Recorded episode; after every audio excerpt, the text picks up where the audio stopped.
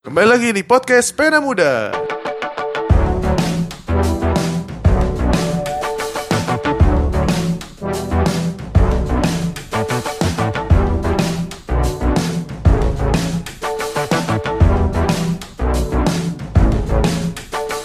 Systems of oppression fueled by hate, held up by a lie. Ya, kembali lagi di podcast Pena Muda di episode berapa nih? Ya, entah episode berapa lah. Kali ini masih bersamaku Fransot Damitua Siringo Ringo dan mengundang seorang yang sudah cukup lama dikenal. Deddy Chandra Nababan. Oh ya, halo Frans. Apa kabar? Jangan jangan grogi gitu. Santai aja. Kayak baru kenal kemarin. Siap, siap.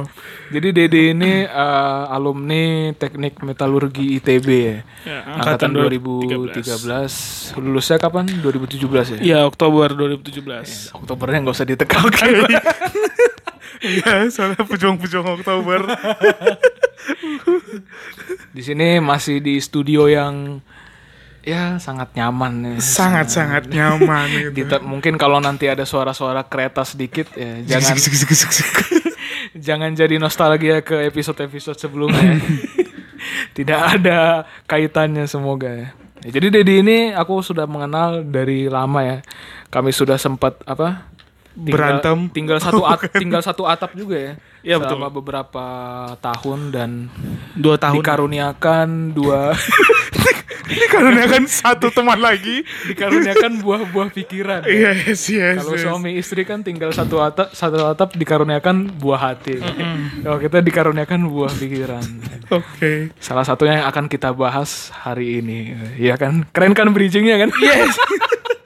Aku nggak kepikiran. Udah profesional sekali ya Bapak. Gue pikirin ya. Di kereta tadi. Gue pikiran. Eh, tapi sebelum itu kita tanya-tanya dulu. Kau lagi sibuk apa nih Dad sekarang, Dad? Posisi oh. Mungkin domisili sekarang di mana? Oh ya. Halo teman-teman podcast Pena Muda. Salam kenal, aku Deddy. Jangan kaku-kaku banget dong. Ya.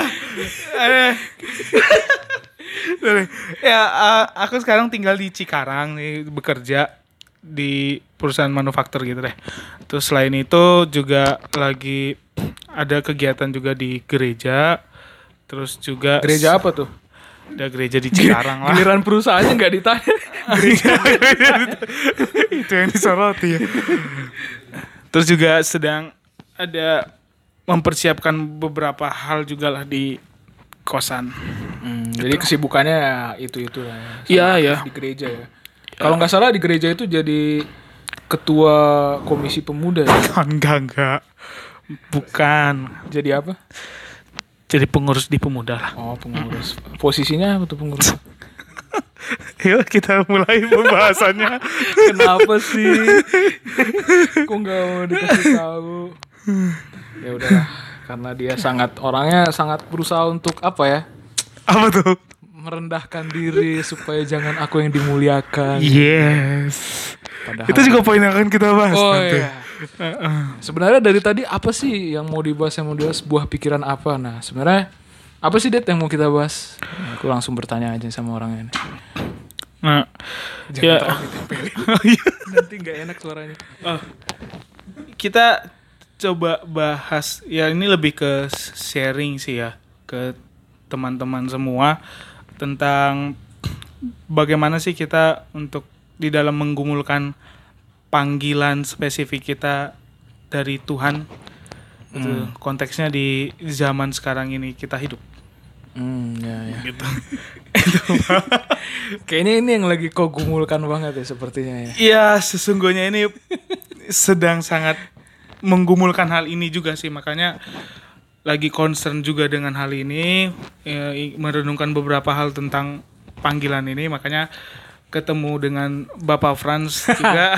Ya, kita diskusi singkat, oke kita coba sharing lah tentang yeah. apa yang kita pernah renungkan gitu. Karena nggak semua orang, nggak semua orang uh, suka menggumulkan ini. Orang mungkin menggumulkannya hal-hal lain dan sehingga dia lupa akhirnya menggumulkan apa sih panggilan Tuhan secara spesifik bagi diri dia sebagai orang percaya. Nah, tapi sebelum panggilan spesifik berarti kan ada panggilan yang umum kan, berarti ya. kan. Satu panggilan umum bagi kita-kita orang percaya, karena uh, karena beda enggak sih orang-orang, apa istilahnya, orang yang sudah percaya seharusnya dengan orang yang belum percaya dalam hal menjalani hidup ini gitu. Iya, iya, beda ya, kan. Kalau aku pernah ngobrol juga dengan beberapa orang di rekan kerja gitu, ada orang-orang yang tujuan, kalau ditanya tujuan hidupnya ngapain, ya gitu-gitu aja tujuan hidupnya, akhirnya mengikuti siklus hidup secara biologis saja gitu ya, misalnya ya, lahir, tumbuh, berusaha besar. untuk berusaha untuk apa bertahan hidup, survival, dan hmm. juga mungkin ya mengumpulkan uang supaya bisa berjalan-jalan dan lain-lain, dan menjalani hobi seperti itu. Dan mungkin juga ya, tapi sebagian sebagian juga ada yang orang-orang yang mungkin berusaha untuk bisa berdampak bagi lingkungan, yeah. nanti akhirnya berbuat baik dan sebagainya.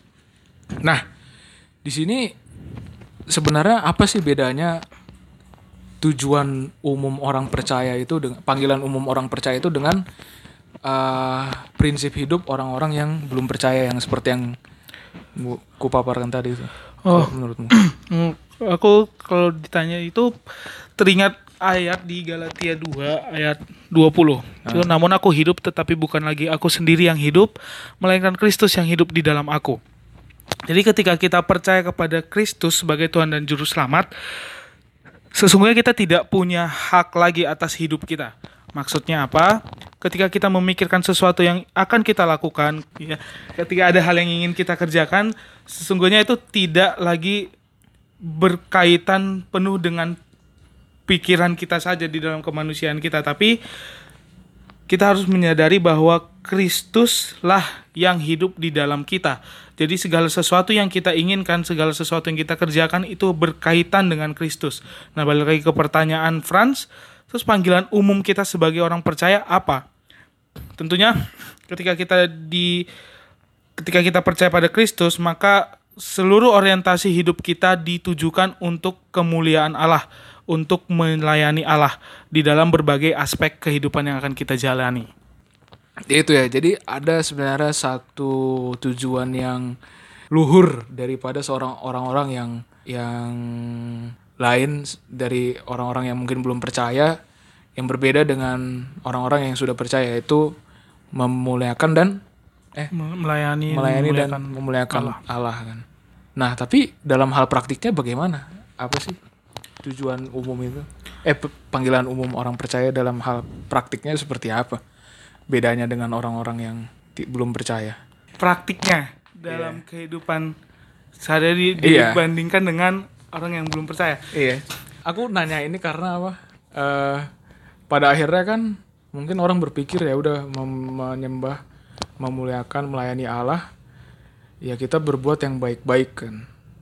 Kalau begitu kan sebenarnya orang-orang luar juga dalam hal praktiknya itu berbuat yang baik-baik kan.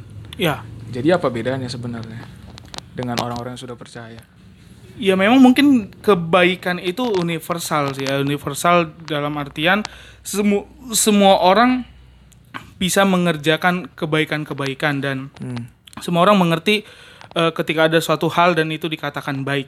Tapi dari kita sendiri yang mengerjakannya, kita tahu bahwa yang kita kerjakan itu menjembatani orang-orang untuk mengenal Allah. Hmm, itu ya, sih. Ya. Jadi kita mau mengerjakan apa, melalui hal itu Allah dimuliakan, melalui ya, hal ya. itu Allah dilihat orang. Ya. Ya, kalau sementara kalau yang dari pendapat yang satunya, yang orang-orang lainnya itu hanya sebatas saya mengerjakan A dan A itu baik, sudah selesai. Hmm, ya, ya. Tapi kalau kita sebagai orang percaya, saya mengerjakan A dan kalaupun A itu baik, itu menjembatani supaya Allah yang dilihat oleh orang-orang sekitar.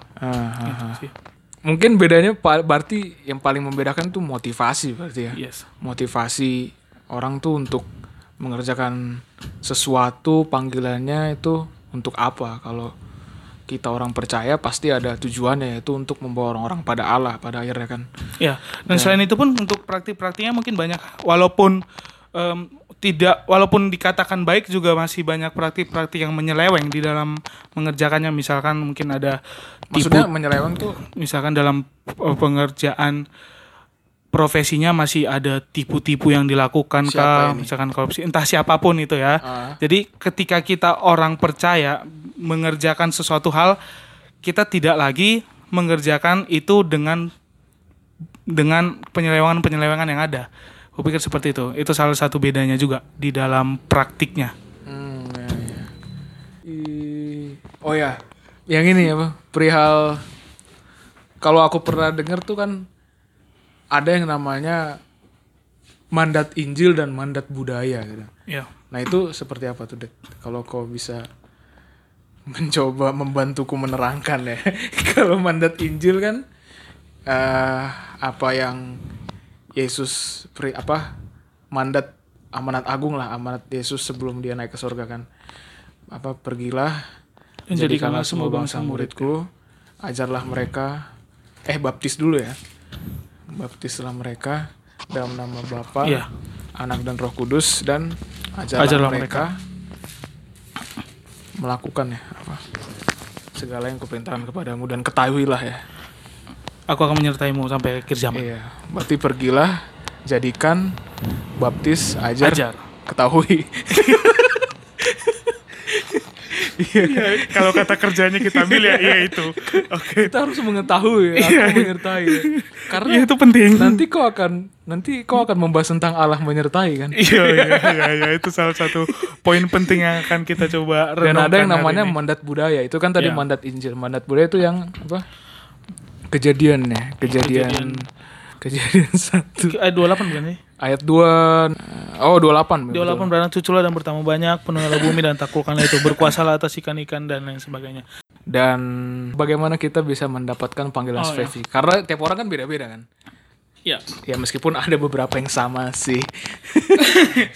Iya. Memang setiap orang diciptakan unik, dan Tuhan Roh Kudus bekerja di setiap orang itu penuh dengan variasi. Ini kok baca yang, nih? Enggak, variasi yang satu dengan yang lainnya.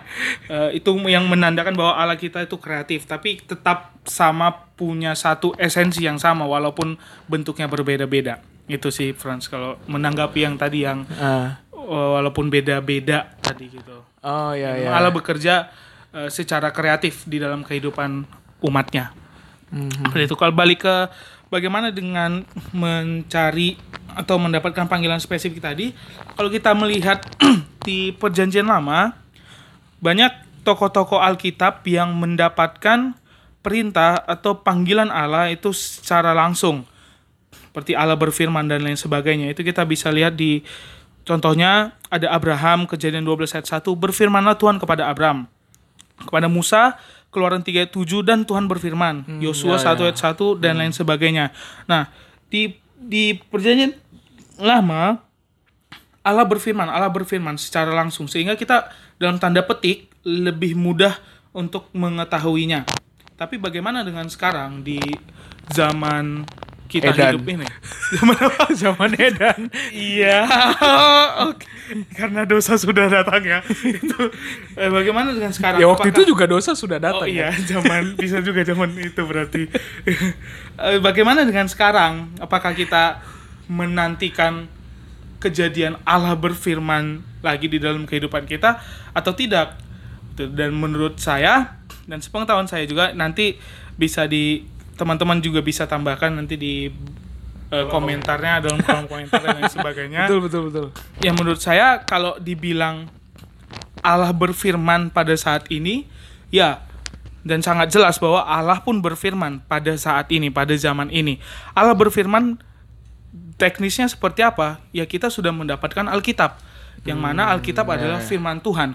Jadi ketika kita bilang Allah berfirman, ya bacalah Alkitab, maka Allah berfirman padamu. Itu secara teknikalnya ya, aku yeah. rasa. Jadi kita tetap mendapatkan firman Allah, cuman yeah. dengan teknis yang berbeda. Kalau di zaman Perjanjian Lama itu mungkin banyak yang audible, tapi di zaman ini bagaimana, Frans?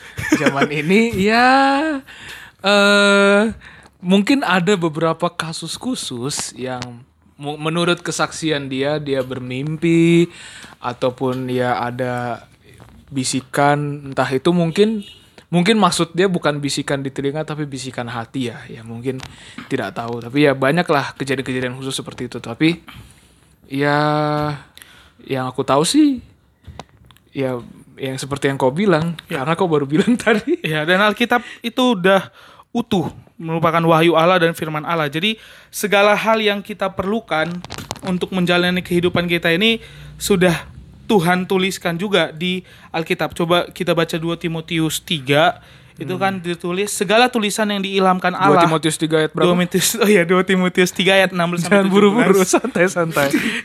dua Timotius tiga ayat enam belas sampai tujuh belas. Segala hmm, tulisan ya. yang diilhamkan Allah memang bermanfaat untuk mengajar, menyatakan kesalahan, untuk memperbaiki kelakuan, dan untuk mendidik orang dalam kebenaran. Mm-hmm. Sebenarnya segala sesuatu pun, waktu di perjanjian lama, Allah berfirman dan lain sebagainya, itu untuk mengajar orang umat Tuhan di zaman itu, untuk membawa umat Tuhan kembali kepada Tuhan, untuk menyatakan kebenaran kepada mereka. Dan di zaman ini, segala tulisan yang diilhamkan Allah juga bekerja dengan hal yang sama pada zaman hmm, perjanjian ya, ya. lama tersebut. Jadi saya rasa eh, jadi menurut saya Alkitab ini merupakan firman Allah dan sudah cukup dan sudah utuh untuk memberi kita guide di dalam menjalani kehidupan.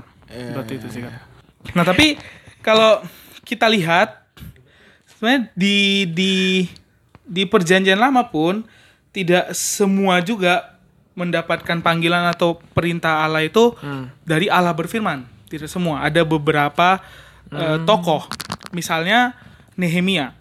Kalau kita lihat Nehemia di kitabnya yaitu Nehemia. Nehemia satu tuh tidak dimulai dengan Allah berfirman. Dan tidak ada juga se- sepembacaan saya ya, bahwa Allah berfirman secara langsung kepada Nehemia. Nah jadi men- saya pikir Nehemia ini juga tokoh yang penting juga untuk bisa kita pelajari dan kita renungkan di dalam kita mencari panggilan untuk konteks zaman sekarang. Ya, Nehemia. Ya menarik sih kalau baca Nehemia, memang dari ceritanya itu kan, kalau aku sering baca Nehemia sih orang-orang bilangnya apa? Banyak yang bilang tuh Nehemia teladan un- sebagai seorang pemimpin gitu kan. Iya. Yeah. Sebagai seorang ya yang manajemen orang yeah. dan sebagainya.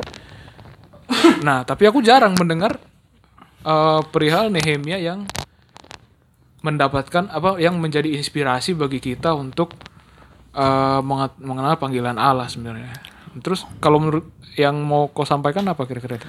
Nah, dari Nehemia ini. Dari sinilah hal yang sangat kita syukuri dengan Alkitab kita, bahwa Alkitab kita ini begitu kaya dan limpah untuk mengajarkan kita segala sesuatu yang penting bagi kita. Dari dari satu kisah kita bisa belajar berbagai hal melalui berbagai perspektif. Misalkan perjalanan Musa memimpin bangsa Israel, kita bisa belajar tentang kepemimpinan juga, kita bisa belajar tentang Allah yang menyertai, kita bisa belajar juga tentang labilnya manusia. Dan juga kitab Nehemia juga demikian. hmm. uh, Kita bisa mempelajarinya atau kita bisa merenungkannya dari berbagai perspektif juga. Yang tadi mungkin Frans sampaikan dari perspektif kepemimpinan. Kita bisa belajar kepemimpinan dari Nehemia yang mengatur segala sesuatunya sehingga pembangunan tembok itu jadi.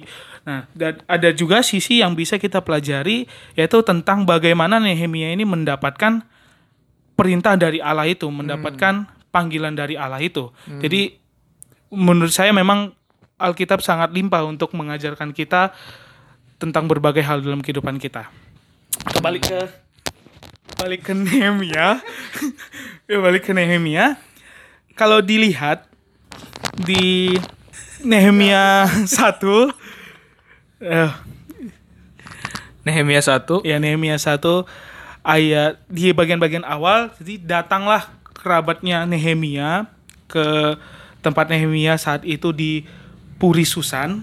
Nah, kerabatnya ini menceritakan bahwa orang-orang Yahudi yang terluput terhindar dari penawanan dan tentang Yerusalem. Orang-orang yang masih tinggal di daerah sana yang terhindar dari penawanan ada kelom- ada dalam kesukaran besar dan dalam keadaan tercela. tembok di Yerusalem telah terbongkar dan pintu-pintu gerbangnya telah terbakar. Hmm, yeah. Nah, di sini kita lihat respon Nehemia yang sangat baik menurut saya. Ya. Ketika ku dengar berita ini, duduklah aku menangis dan berkabung selama beberapa hari. Aku berpuasa dan berdoa ke hadirat Allah semesta langit. Nah, dari sini kita bisa belajar bahwa di dalam kita menggumulkan panggilan Tuhan atas hidup kita, kita juga perlu peka dengan sekitar, peka hmm. dengan lingkungan, peka dengan tempat di mana Allah menempatkan kita. Karena hmm. tanggung jawab sebagai orang percaya juga adalah berespon tepat di dalam lingkungan dia, berespon tepat dengan konteks hidup dia yang Tuhan anugerahkan pada dia. Dan konteksnya di sini Nehemia mendengar kabar bahwa orang-orang orang-orang uh, aduh orang-orang apa ya?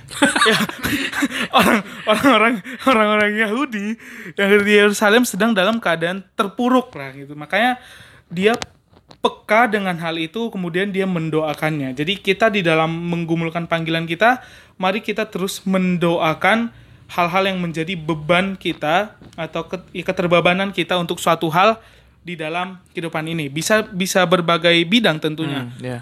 Teknologi kah, Uh, bisnis kah, dan apakah? Iya. Iya. Kali ini ini menarik yang yang perihal peka itu ya. Karena uh-huh. ya aku sempat juga ikut uh, ada apa? retret waktu uh-huh. kemarin-kemarin membahas tentang panggilan, tentang misi terutama. Uh-huh. Dia juga membahas tentang Nehemia ini, bagaimana dia itu peka. Karena kalau kita lihat di Nehemia ini kan, dia itu kan berada di Puri Susan. Yeah. Puri Susan ini kalau nggak salah di daerah Persia kalau nggak salah. Iya, yeah, yeah. Di kerajaan dan, Persia. Dan pada waktu itu Israel tuh dalam jajahan Persia kan, Yerusalem ini kan. Iya, yeah, iya. Yeah. Sebelumnya dari Babel. Sebelumnya dari Babel uh. terus diambil alih Persia. Iya. Yeah. Babel runtuh. Nah, si Nehemia ini berada di apa ya istilahnya mungkin di di, di apa? pusat kerajaannya. Pusat ya? kerajaannya. Hmm. Kayak gitu. Bersama Raja Artah Artahsasta. Sasta ya. Mungkin kalau misalnya kita di kayak dulu penjajahan Belanda, mungkin kita di Belanda ya. Ini si si Nehemia di Belanda. ya, ya, ya, ilustrasi yang bagus. Saudara-saudaranya di di Rangkas Bitung, di Lebak gitu. Nah, jadi dia di tengah-tengah mungkin ke apa kenyamanannya, dia masih peka akan situasi sekitarnya. Yes. Yang menjadi apa ya, karena kalau misalnya kita analogi mungkin analogikan bukan analogikan tapi telusuri ke masa-masa masa-masa dulu itu kan masih masa-masa di mana Allah berjanji, Allah apa pride Israel sebagai sebagai bangsa yang dijanjikan itu kan masih sangat berasa kan hmm. dulu kan. Ya sekarang aja masih sangat berasa kan orang-orang Yahudi bagaimana dengan zaman dulu, dan bagaimana sih seseorang yang punya pride akan satu bangsa yang dijanjikan Allah, tapi pada akhirnya dia melihat bangsanya sendiri itu se- apa ya? Yang kalau misalkan di sini kan dalam kesukaran besar hmm. dan dalam keadaan tercela. Hmm. Tembok Yerusalem telah terbongkar dan pintu-pintu gerbangnya telah terbakar. terbakar. Nah, itu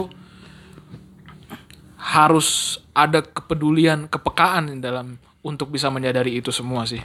Itu yang mungkin bisa ku dapat sih.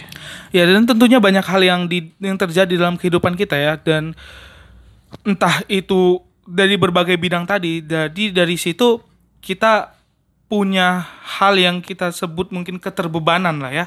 Bagaimana Frans dengan kata ini? Ya, keterbebanan ya. Ya, aku aku pertama kali dengar kata itu tuh apa ya? Bingung maknanya kemana gitu. Iya, da, da, da. Keterbebanan tuh banyak orang banyak orang yang belum paham sebenarnya. Uh. Waktu aku pertama dengar kata itu, waktu itu uh, ada adik kelasku mau ditawarin jadi ketua persekutuan, terus sama guru agamaku ditanya ketua siapa S M A Frans. S M A S M A. Oh, kakak, eh Frans sudah dari S M A udah rohani ya. Ditanya sama guru agamaku ditanya, "Gimana? Siapa yang terbeban?" Ada yang angkat tangan. "Oh, kamu mau?" "Oh, enggak, saya merasa itu beban bagi saya." Iya, ya. Orang bilang gini kalau keterbebanan. Iya, iya. Kalau yang setelah aku ya ikut persekutuan di kampus dan sebagainya, mm-hmm. ya akhirnya tahu keterbebanan itu suatu yang apa ya istilahnya dibebankan Allah kepada kita gitu ya, menjadi ya. satu yang harus kita bawa ya. dan harus kita, kita kerjakan ya. Ya. Jadi gitu. Beban di sini itu dalam artian yang positif ya, bukan ya. bukan negatif seperti temannya Fransot waktu S M A itu ya. Terus nah te- tapi kita masuk dalam pertanyaan, apakah panggilan itu datang hanya karena kita menggunakan pikiran dan perasaan saja? Seperti yang saya bilang tadi, eh seperti yang aku bilang tadi, kan kita peka dengan sekitar, kita lihat keadaan dan lain sebagainya, kita uh, mempunyai beban untuk hal yang kita kerjakan. Tapi apakah itu datangnya hanya dari pikiran dan perasaan saja? Menurut saya tidak. Tidak hanya datang dari lingkungan, pikiran dan perasaan kita. Tidak, tapi saya percaya bahwa sumber panggilan tersebut itu adalah Allah. Hmm. Dari sini kita belajar bahwa Allah lah yang mengawali panggilan itu ada di dalam diri kita. Hmm. Konteksnya untuk Nehemia, kita li- bisa lihat di Nehemia dua ayat dua belas. Nehemia dua. Nehemia dua ayat dua belas. dua belas. Uh, di bagian akhir, eh, di bagian tengah, aku tidak beritahukan kepada siapapun rencana yang akan kulakukan untuk Yerusalem, yang diberikan Allahku dalam hatiku. Hmm, ya ya. Di awal-awal tidak ada perkataan bahwa Allah memberikan dan lain sebagainya. Tapi di Nehemia dua, ayat dua belas, Nehemia sendiri yang bilang bahwa hal itu diberikan Allah dalam hatinya. Nah dari sini kita menyadari bahwa panggilan itu datang dari Allah. Allah yang mengawali, Allah yang menggerakkan kita untuk sesuatu hal.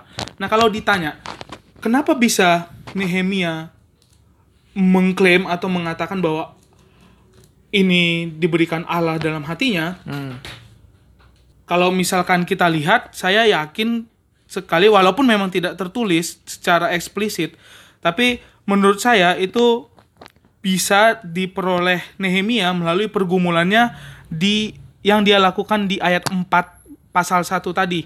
Duduklah aku menangis berkabung selama beberapa hari berpuasa dan berdoa kehadirat Allah semesta langit. Nah jadi saya sangat percaya dan saya sangat yakin bahwa ketika momen berdoa, ketika kita momen bergumul dan lain sebagainya, Tuhan bisa bekerja untuk menyatakan kehendaknya hmm. bagi kita pribadi. Makanya di Nehemia dua ayat ayat oh tadi ayat dua belas Nehemia dengan tegas mengatakan bahwa diberikan hmm, ya, Allahku ya, ya. dalam hatiku.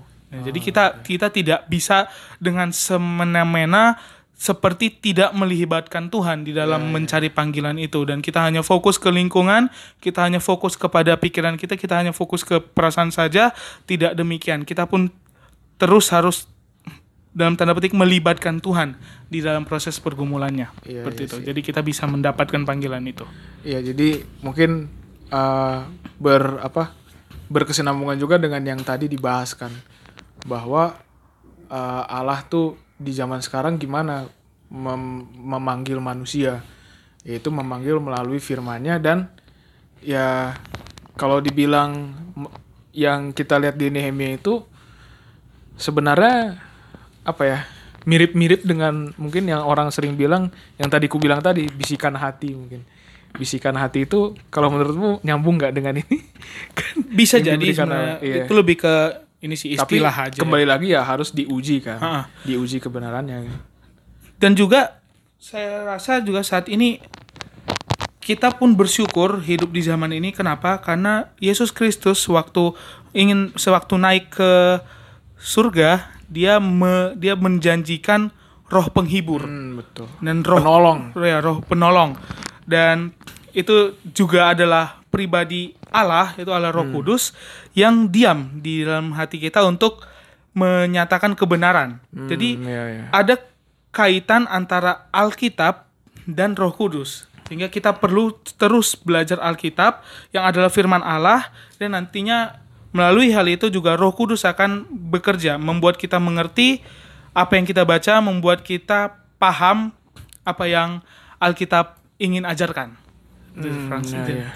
Nah dari situ juga, dan juga kita perlu melihat sekitar, kemudian Allah Roh Kudus akan meng, menggerakkan hati kita untuk memiliki beban kepada suatu hal. Hmm. Dan itu dikoridorin, eh, dan kita di dalam menggumulkannya itu melihat prinsip-prinsip Alkitab dan melihat koridor-koridor yang diberikan Alkitab untuk kita menentukan profesinya tadi. Seperti itu sih. Ya, ya. Jadi ada keterkaitan antara Alkitab, Roh Kudus, dan juga pikiran kita, perasaan kita, dan juga lingkungan kita. Mm-hmm. Seperti itu. Ya, berarti pergumulan pribadi itu sebenarnya sangat penting ya. Ya, jadi, ya. Uh, waktu-waktu di mana kita mendoakan, kita membaca firman Tuhan, dan uh, kita apa akhirnya mendapatkan apa ya, mungkin bisa dibilang hikmat dari Tuhan, ya. Roh Kudus yang mem- menyadarkan dalam hal keterbebanan ini, ya itu sangat uh, momen-momen yang sangat penting ya, nggak ya. Cuma dari, karena kalau misalnya kita akhirnya cuma mengandalkan perasaan, pikiran, dan sebagainya, itu ujung-ujungnya ada kedagingan yang berkuasa nanti hmm. untuk menentukan panggilan ini seperti apa, kayak gitu kan. Ya, jadi kurang lebih ya itu sih yang kita bahas tadi. Dan juga mungkin yang kita bahas sebelumnya tadi, uh, perihal panggilan umum kita untuk menjadi uh, anak-anak Allah yang mengerjakan mandat Injil dan mandat budaya. Iya. Ya itu sih. Mungkin udah cukup lama nih, tiga puluh menitan kayaknya nih. Mungkin kita akhiri di sini saja untuk episode ini ya. Terima kasih Deddy sudah bergabung. Ya, Frans. Mengenai panggilan ini sebenarnya masih seharusnya masih sangat banyak ya yang bisa dibicarakan masih. mengenai panggilan ini, tapi ya kalau kita sadari ini baru to- tahap pertama dan iya. poin untuk, pertama untuk mendapatkan panggilan iya, dan menyadari dan, suatu panggilan dalam dan menyadari bagaimana cara menggumulkan panggilan iya, dan bahwa, dan mengetahui bahwa Allah lah sumber dari panggilan betul itu. Betul sekali dan betul. Ya mungkin kita bisa ya lain kesempatan bisa berbincang-bincang lagi dengan perihal ini dengan lebih panjang. Mungkin minggu depan, mungkin tidak tahu. Uh-uh. Mungkin juga. Iya, minggu depan. Terima kasih, Det. Terima kasih semua ya, sudah mendengarkan podcast Pena Muda. Okay. Jangan lupa uh, follow sosial media Pena Muda, Instagram dan Twitter et penamuda underscore i d n. Dan i, jangan lupa didengar juga episode-episode sebelumnya. The, ya, satu, dua, tiga nggak usah sih. Episode boleh sih. Tapi aku baru satu doang. Saat teduh. Episode-episode apa? Episode enam sama tujuh nih banyak yang ini nih, banyak yang suka, ya, suka ya, masalah-masalah kayak gini nih. Uh-uh. Ya, terima kasih yang pendengar-pendengar semua. Selamat hari Minggu bagi yang mendengarkan di hari Minggu, mungkin selamat beraktivitas bagi yang mendengarkan di hari-hari lain. Sampai jumpa di episode-episode selanjutnya. Tuhan memberkati.